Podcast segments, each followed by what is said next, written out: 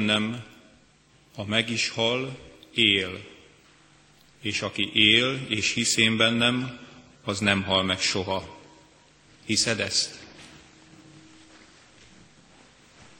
Örök élet vasárnapján nagy-nagy szeretettel köszöntelek benneteket, kedves testvéreim. A mi Jézus Krisztus kegyelme, az Atya Isten szeretete és a Szentlélek közössége legyen és maradjon velünk mindenkoron. Amen. Örömünket, háladásunkat fejezzük ki énekszóval 488.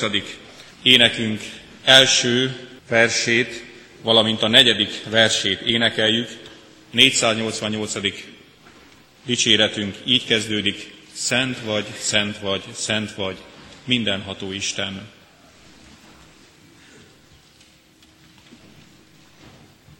Foglaljunk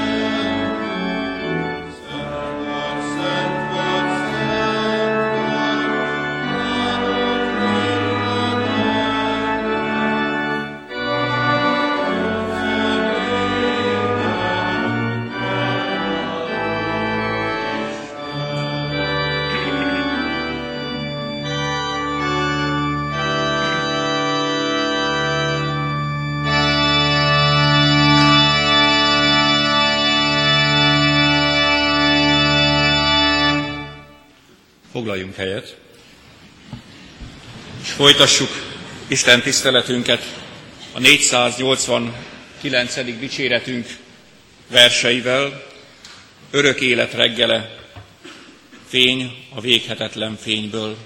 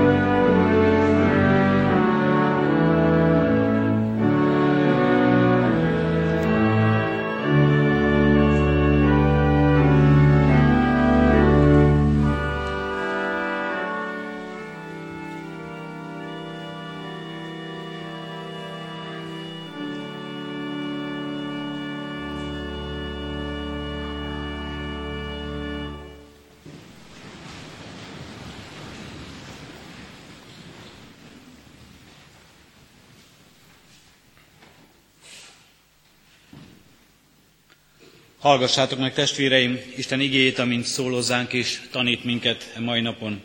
A Zsoltárok könyvének 78. részéből, az első hét versből eképpen. Figyelj népem tanításomra, fordítsátok felém fületeket, amikor beszélek. Mert példázatra nyitom számat, ősrégi titkokat akarok hirdetni.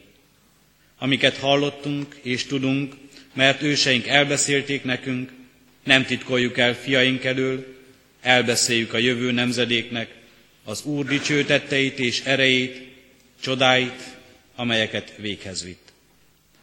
Intelmeket írt Jákób elé, tanítást adott Izraelnek, és megparancsolta őseinknek, hogy adják azokat tovább utódaiknak. Tudjuk meg ezt a jövő nemzedék, a születendő fiak, és a felnőnek beszéljék el fiaiknak, hogy Istenbe vessék bizalmukat, ne felejtsék el Isten nagy tetteit, és tartsák meg parancsolatait. Eddig Isten írott igéje. Isten szent lelket tegye szívünkben áldottá és élővé. Amen.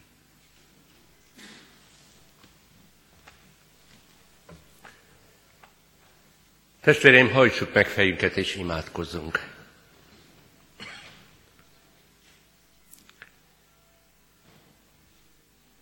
Mindenható Istenünk, Jézus Krisztus által kegyelmes atyánk, áldjuk szent nevedet, ahogyan énekünkben is mondtuk, szent vagy, szent vagy, szent vagy, mindenható Isten. És az örök élet vasárnapján, az örök élet reggelén, amikor nem látunk semmit a nap fényéből, Hadd kérjünk téged, hogy hirdettesd nekünk továbbra is azt a Jézust, akiről azt is szoktuk énekelni, hogy ő akkor is világosság, amikor a nap nem ragyog az égen. Köszönjük neked, hogy jöhetünk hozzád úgy, ahogyan vagyunk. Jövünk semmit nem hozva, Jézus keresztjébe fogózva. Sok mindent elrontottunk életünk folyamán. Bocsáss meg nekünk, hogy talán éppen a mai napon is megbántottunk téged, és megbántottuk azokat, akiket pedig szeretünk, akiket mellénk rendeltél. Bocsáss meg nekünk, hogy olyan sokszor kételkedünk a te irgalmadban, pedig olyan világossá tetted ezt. De látod, Urunk, az életünk eseményei, a saját szívünk hitetlensége, kételkedése, sőt gonoszsága akadályoz bennünket. Most arra kérünk, hogy erősíts meg. Megvalljuk előtted, hogy nem vagyunk méltók a te kegyelmedre, és Jézusért mégis hozzád jövünk a te áldásod legyen rajtunk továbbra is. Amen. Kedves testvéreim, Isten igével hadd hirdessem a bűnbocsánat evangéliumát. Isten igéje ezt mondja, ha megvalljuk bűneinket, hű és igaz ő, megbocsátja bűneinket és megtisztít minket minden gonoszságtól. Most készüljünk Isten üzenetének a meghallására a 78. Zsoltárunk első versének eléneklésével. Hallgass én népem az én törvényemre, füledet hajtsad az én beszédemre. A jól ismert 90. Zsoltárunk dallamára megy ez az énekünk.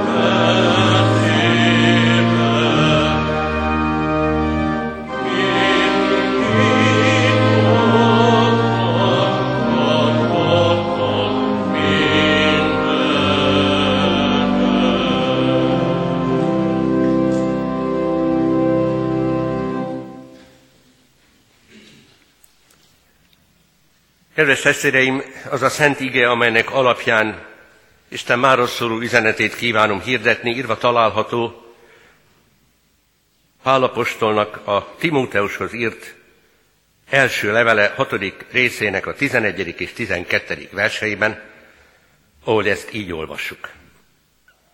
Te pedig, Isten embere, kerüld ezeket. Ellenben törekedj igazságra, kegyességre, hitre, szeretetre, álhatatosságra, szedid lelkűségre.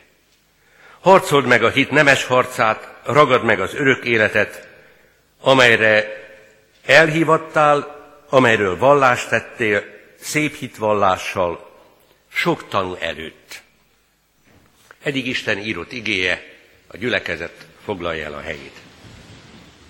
Kedves testvéreim, legelőször is szeretném megköszönni az egyházközség elnökségének, hogy ma itt állhatok a szószéken, mint már több mint hét éve nyugdíjas lelkipásztor, és mint hét éve a gyülekezet tagja.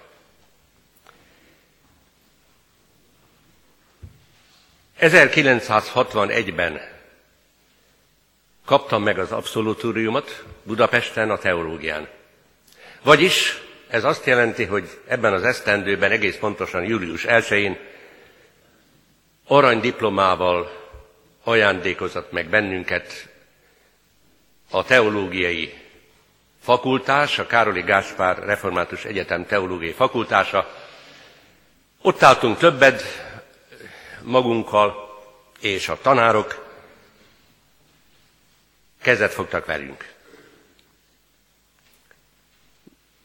Nem nehéz kiszámítani, hogy ez azt jelenti, hogy 1956-ban kezdtem teológiai tanulmányaimat. És hogy mit jelentett 1956-ban Budapesten elkezdeni a teológiát, és egyáltalán 56-ban Budapesten, vagy az ország más városában, ahol egyetem, főiskola van, elkezdeni tanulni, azt mindenki tudja. Hiszen 1956-ban, október 23-án kitört a forradalom, aztán később vérbe folytatott olyan eseménye ez, ami magyar népünk 21. századi, 20. századi történetének, amelyet nem lehet elfelejteni. És mindezt azért hangsúlyozom, mert amikor tanáraink egyenként kezet fogtak velünk, akkor valahogy az volt a gondolatom, hogy a készfogást elfogadó kéznek össze kell kulcsolódnia, és hálát kell adnia Istennek, aki megtartott bennünket. E rövid bevezetés után most már forduljunk igénkhez. Mint tudjátok, Biblia olvasó kalózunk szerint ez az ige szakasz a mai napra kijelölt új szövetségi ige szakasz, illetve annak az első két verszaka. És tudjátok azt is, mert hiszen az előbb már elhangzott, hogy örök élet vasárnapja van. Talán nem is lehetett volna jobb igét választani erre a napra, így olvastuk az igét, ragad meg az örök életet, amelyre elhivattál. Három gondolatot szeretnék megszólaltatni, úgy, ahogyan azt én megérthettem Isten kegyelméből. Pálapostól először is azt írja lelki gyermekének, Timóteusnak, és most azt hirdetteti nekünk, hogy ragad meg az örök életet, amelyre elhivattál. A cselekedetek könyvéből tudjuk, hogy ki is volt ez a Timóteus, hívő zsidó asszonynak és egy görög apának a gyermeke, aki Lisztrában hallhatta Pálapostól missziói igehirdetését, és ott őt, hogy úgy mondjam, megragadta az örök élet, vagyis megragadta Jézus Krisztus. Mert ez a kettő egy. A keresztelői prédikációban ugyanezt az igét hallhattuk, én vagyok az út, az igazság és az élet, mondta Jézus,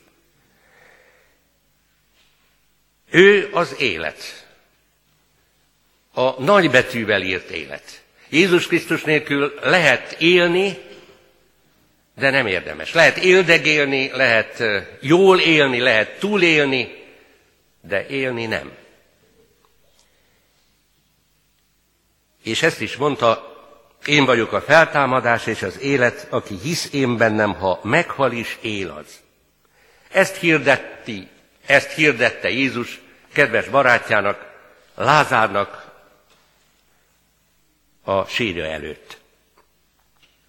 Tehát Jézus Krisztusban örök élet van, és Jézus Krisztusban az örök élet, maga Krisztus ragadta meg Timóteust, ott Lisztában történt ez. Aztán azt olvassuk, hogy Pál azt hirdeti, te is ragad meg ezt az örök életet. Mert azért persze megragadta. Pál is megragadta, illetve Timóteus is megragadta ezt az örök életet. De hát, hogyha egyszer megtörtént ez Timóteus életében, akkor vajon miért ez a parancs? Mi értelme van annak, hogy Pál újból azt tanácsolja, ragad meg az örök életet? Mivel lehet ezt magyarázni? Azzal testvéreim, hogy Isten megbecsüli a tanítvány öntudatos döntését, és mivel mi mindannyian, mert nekünk is szól ez az ige, gyarló emberek vagyunk, és ráadásul, ahogy majd még néhány perccel később erről szólni szeretnénk, harctéren élünk,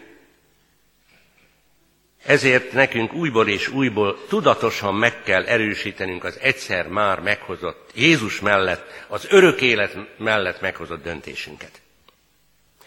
Természetesen nem csupán Timóteusról van szó ebben az igében, hanem rólunk is. Rólatok és rólam. Nekünk üzeni most tehát, Urunk, hogy ragadjuk meg az örök életet, amelyre Isten már elhívott bennünket Jézus Krisztus által. Két kérdés vetődik fel itt bennünk, illetve előttünk. Az egyik kérdés az így hangzik, hogy hogyan történhet ez? Hogyan ragadhat meg bennünket az örök élet? Hogyan ragadhat meg bennünket Jézus Krisztus az élet fejedelme? Erre a kérdésre azt kell mondanunk, hogy ez csoda. Ez mindig csoda. Itt nincs magyarázat. Ezelőtt, a csoda előtt az ember meghajol, ezt átélheti, erről beszámolhat másnak, bárkinek, de aki ezt nem érti, mert még nem ment rajta keresztül, még nem élte át a csodát, az valóban nem érti.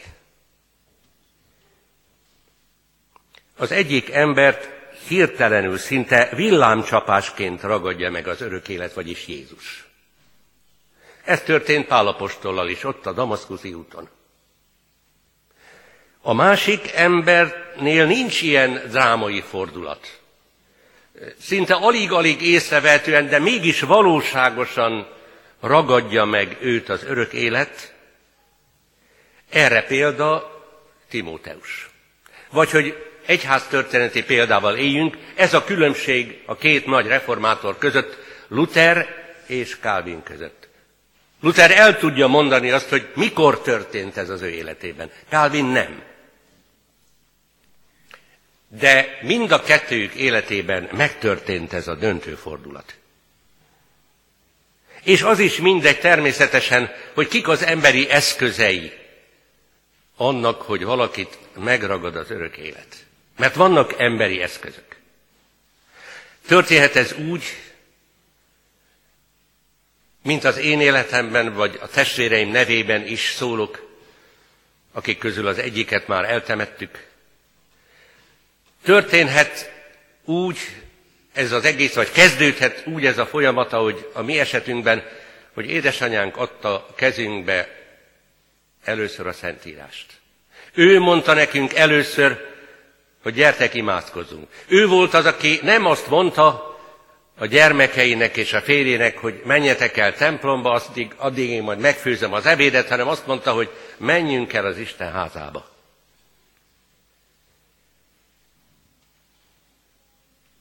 és lehetséges, hogy valakinek az életében egy barát az eszköz, lehetséges, hogy valakinek az életében egy jó könyv az eszköz, ez mindegy, egy biztos, és ez a lényeg, hogy ez a megragadottság, ez megtörténjék, hogy megragadott ember legyél, hogy megragadott ember lehetsz.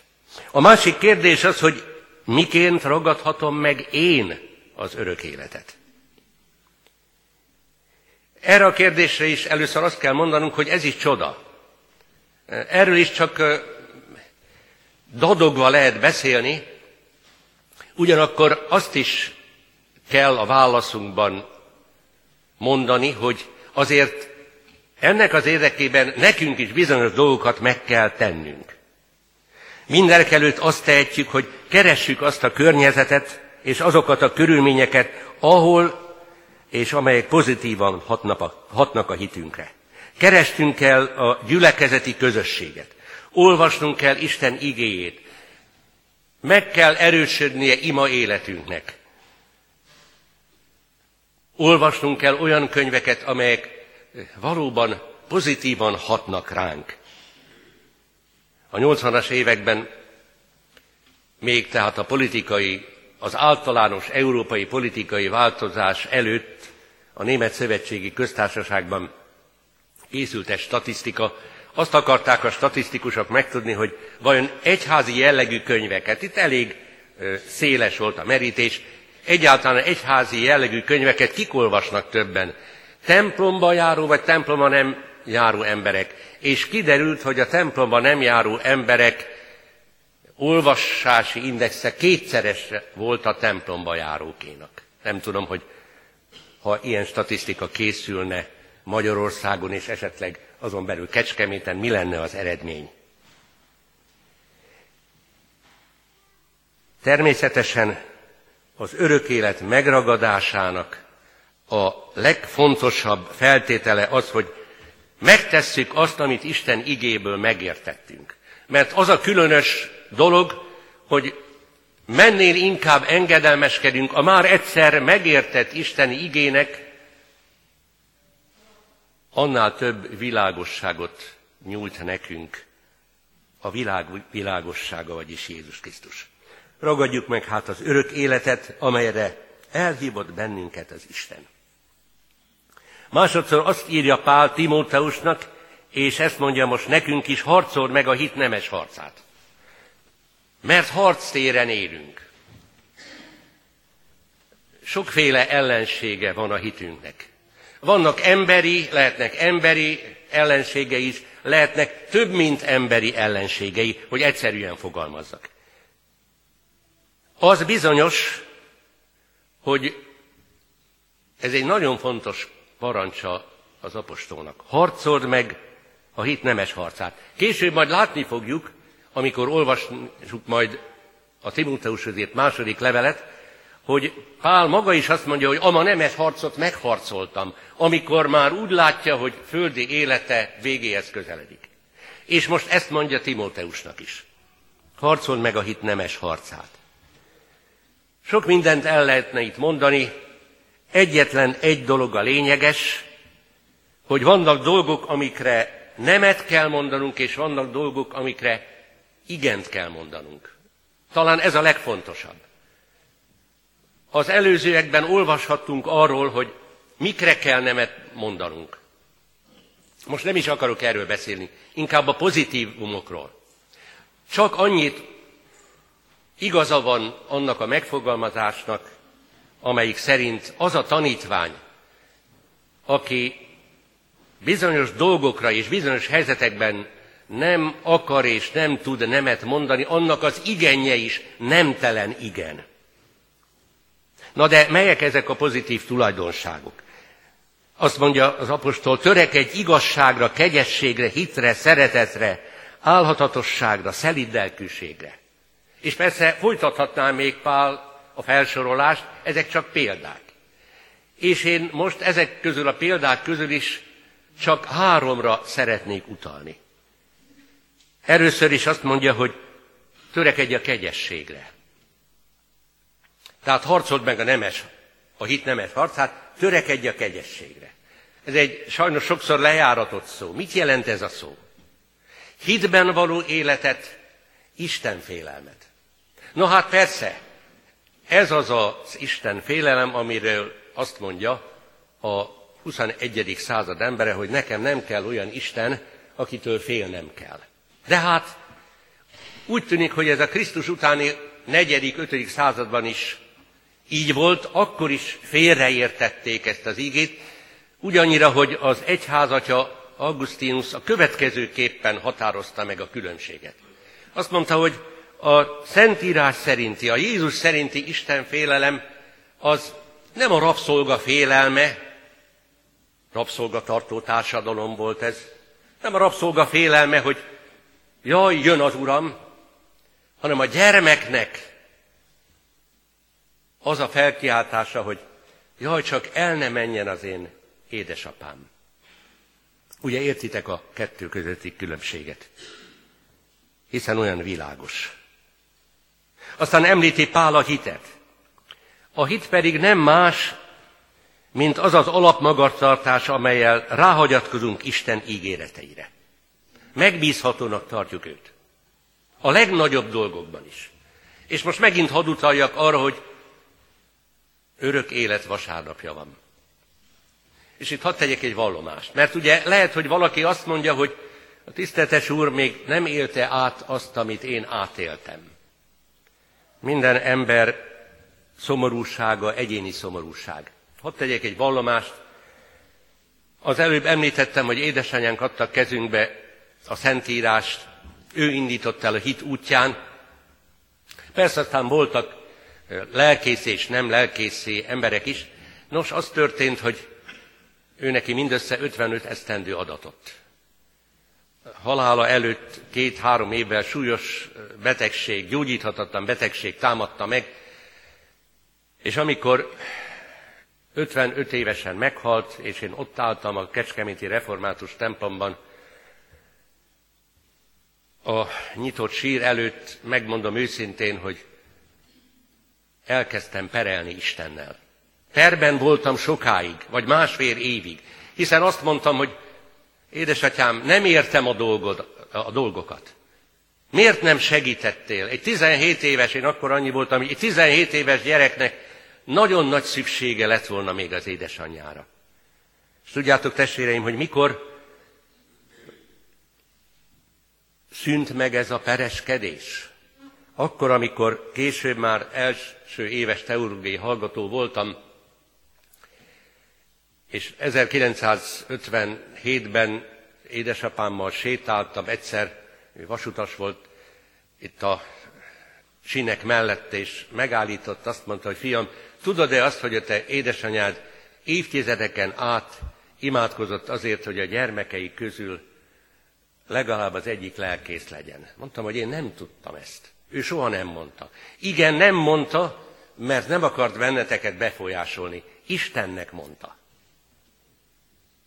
Akkor szűnt meg bennem ez a feszültség. Én nem állítom azt, hogy megértettem Istennek ezt az akaratát. Lehetetlen, talán majd egyszer fogjuk megérteni. De azt akkor megértettem, hogy Isten az édesanyánk által én bennem is munkálkodott. És megszűnt ez a feszültség. Nos, drága testvéreim, tehát azt olvassuk az ígében, hogy harcoljuk meg a hit nemes harcát. És végezetül még néhány szót kell szólnom a szeretetről. És ugye tudjátok, hogy lehetetlen a szeretetről szólni, hogyha egyszer, mint szinte egy lélegzet vétellel nem beszélünk Jézus Krisztusról. Mert egyedül Jézus Krisztustól tanulhatjuk meg, hogy mi a szeretet. Ezért hát olvassuk el az evangéliumokat, újból olvassuk el, és olvassuk el az 1 Korintus 13-at, és olvassuk el újból. De, mivel nagyon jól tudom, hogy Jézus példája, vagy az 1 Korintus 13 néha olyan magasztosnak tűnik, hogy úgy érezzük, mindez lehetetlen, egy nagyon egyszerű mondatot hadd mondjak. Egy neves, vállalkozó, keresztény ember írta a következőt, és ez olyan fontos és annyira gyakorlati mondat, két hónap alatt több barátra tehetsz szert, ha kezdesz irántuk érdeklődni, mint két esztendő alatt, ha elvárott tőlük, hogy ők érdeklődjenek irántad. Isten embere, törekedj hát a szeretetre, már csak ezért is. És végül, hogy egy énekből idézek, légy örömmondó békekövet. Timóteusról azt olvassuk, hogy szép hitvallással tett vallás sokak előtt. Ez egyfajta konfirmáció volt, de természetesen kevésbé hivatalos módon is vallást tett az ő hitéről.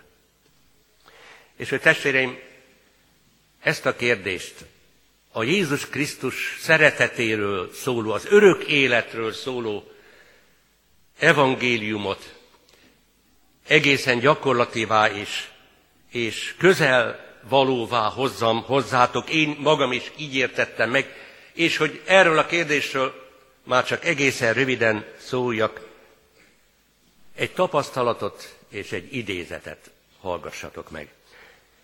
A tapasztalat pedig úgy hangzik, nem lehet és nem szabad akárhol beszélni Jézusról. De akárhol lehet úgy élni, hogy az emberek megkérdezenek bennünket Jézusról. Mert majd meg fogják kérdezni, hogy testvérem, vagy barátom, hogy lehet az, hogy te ilyen gazdasági krízisben is tudsz reménykedni?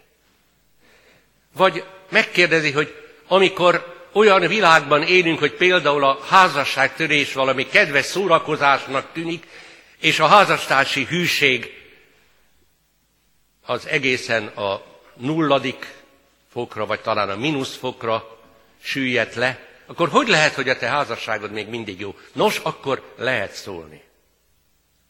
Még egyszer mondom, nem lehet és nem is szabad akárhol beszélni az embereknek Jézusról, de lehet és szabad akárhol úgy élni, hogy az emberek kérdezenek bennünket Jézusról. És az idézet életem egyik legnagyobb regény élménye, talán vannak, akik olvasták Eric Knight Légy hű magadhoz című regénye. A férfi főszereplő Clive ezt mondja egy bizonyos szituációban. Az embernek csak addig van joga, hogy szabadon gondolkodjék, amíg hajlandó megfizetni a gondolatai kimondásának az árát. Ha nem merem kimondani azt, amiben hiszek, akkor nincs is jogom, hogy higgyek benne. És jó tudni, hogy ez a Clive nem is volt keresztjén. De amit mondott, az a mi életünkre nézve is igaz. Összefoglalom hát testvéreim a mára szóló isteni üzenetet. Ragad meg az örök életet, amelyre elhivattál, harcold meg a hit nemes harcát, és légy örömmondó békekövet. Amen. Válaszoljunk Isten üzenetére a 190 hatodik énekünknek a két utolsó verse eléneklésével. Hála legyen te neked, hogy megjelentél te magadat.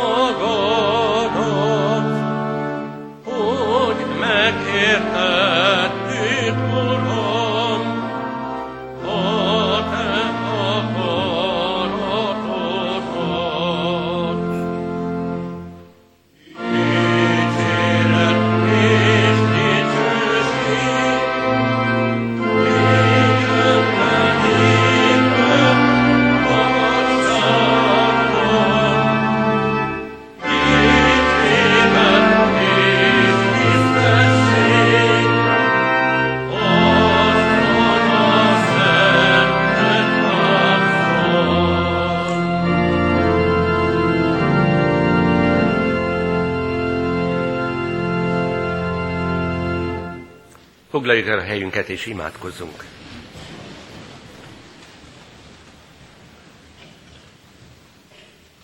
Urunk, hálás a szívünk azért, hogy ma is szóltál hozzánk, hogy emberi eszközöket is felhasználsz arra, hogy megragadj bennünket a te szereteteddel, és mi is megragadhassunk téged, és hogy megharcoljuk a hittemes harcát. Urunk, arra kérünk, hogy továbbra is légy velünk. Imádkozunk Te hozzád ma az örök élet vasárnapján, különösképpen is azokért, akiknek fáj a szívük. Urunk, Te talán nem is azt kéred tőlünk, hogy megértsünk Téged, mert az örök élet távlatából nekünk, akiknek az életét a bölcső és a koporsó távolsága íveli át, nem is az a célunk, hogy megértsünk téged. De könyörű rajtunk és adj vigasztalást.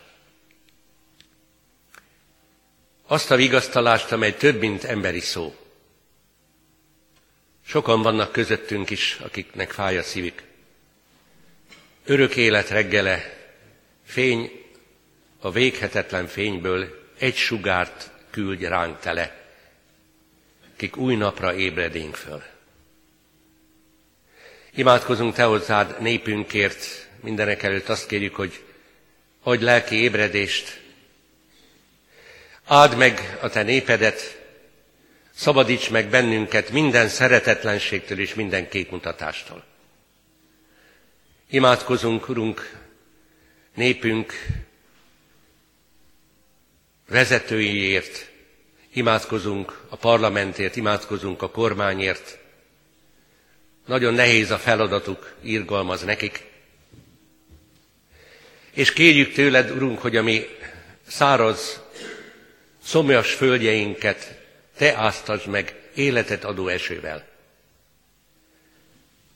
És adj békességet, Úristen, a mi időnkben a Földön. Köszönjük, hogy meghallgatod imánkat. Legyen ezért a te neveden dicséret, dicsőség, tisztesség és hálaadás. Jézus által. Amen. Most magunkban imádkozzuk el szívünk imádságát az Úrnak.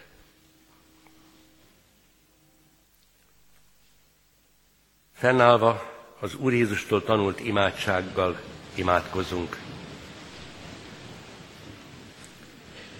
Mi, atyánk, aki a mennyekben vagy, szenteltessék meg a te neved. Jöjjön el a te országod, legyen meg a te akaratod, amint a mennyben, úgy a földön is. Mindennapi kenyerünket add meg nekünk ma, és bocsásd meg a mi védkeinket, miképpen mi is megbocsátunk az ellenünk védkezőknek. És ne vigy minket kísértésbe, de szabadíts meg a gonosztól, mert tied az ország, a hatalom és a dicsőség mind örökké. Ámen. Testvéreim, Isten igével hadd hívjam fel figyelmeteket az adakozás szolgálatára.